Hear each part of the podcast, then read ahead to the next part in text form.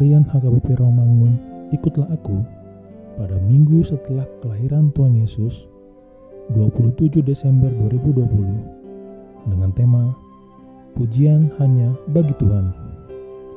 Firman Tuhan hari ini diambil dari Mazmur 148 ayat 1 sampai dengan 14. Demikian firman Tuhan. Haleluya. Pujilah Tuhan di sorga, pujilah dia di tempat tinggi. Pujilah dia, hai segala malaikatnya.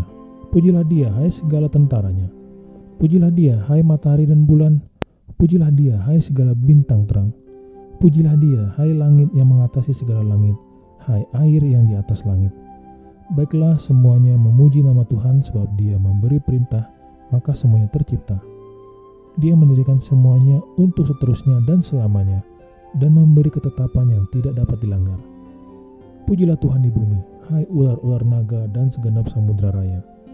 Hai api dan hujan es, salju dan kabut, angin badai yang melakukan firman-Nya. Hai gunung-gunung dan segala bukit, pohon buah-buahan dan segala pohon aras. Hai binatang-binatang liar dan segala hewan, binatang melata dan burung-burung yang bersayap. Hai raja-raja di bumi dan segala bangsa, pembesar-pembesar dan semua pemerintah dunia Hai teruna dan anak-anak darah, orang tua dan anak muda, biarlah semuanya memuji-muji Tuhan, sebab hanya namanya saja yang tinggi luhur, keagungannya mengatasi bumi dan langit. Ia telah meninggikan tanduk umatnya, menjadi puji-pujian bagi semua orang yang dikasihinya, bagi orang Israel, umat yang dekat padanya. Haleluya.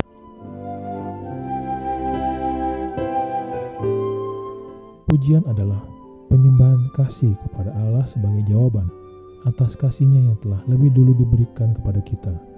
1 Yohanes 4 ayat 9 sampai 10. Hal ini digambarkan sebagai korban syukur kepada Allah. Ibrani 13 ayat 15.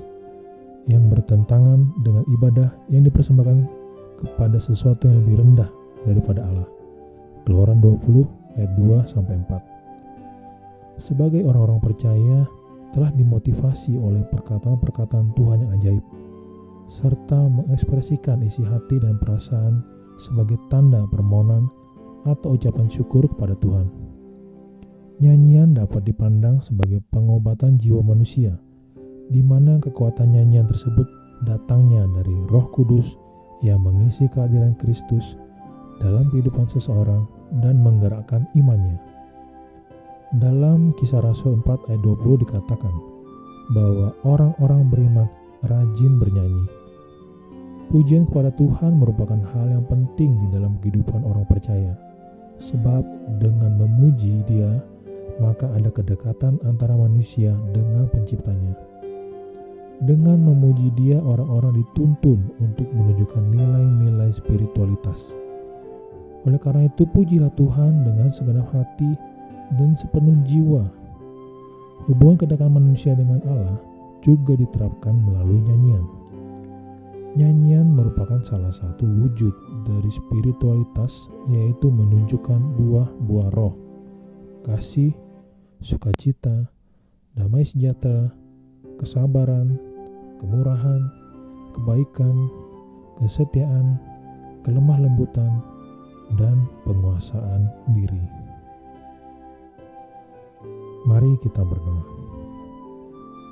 Ya Tuhan kami Yesus Kristus, Terpujilah Engkau dalam hatiku ya Tuhan, agar dapat kupancarkan pujian itu dalam perilaku hidupku.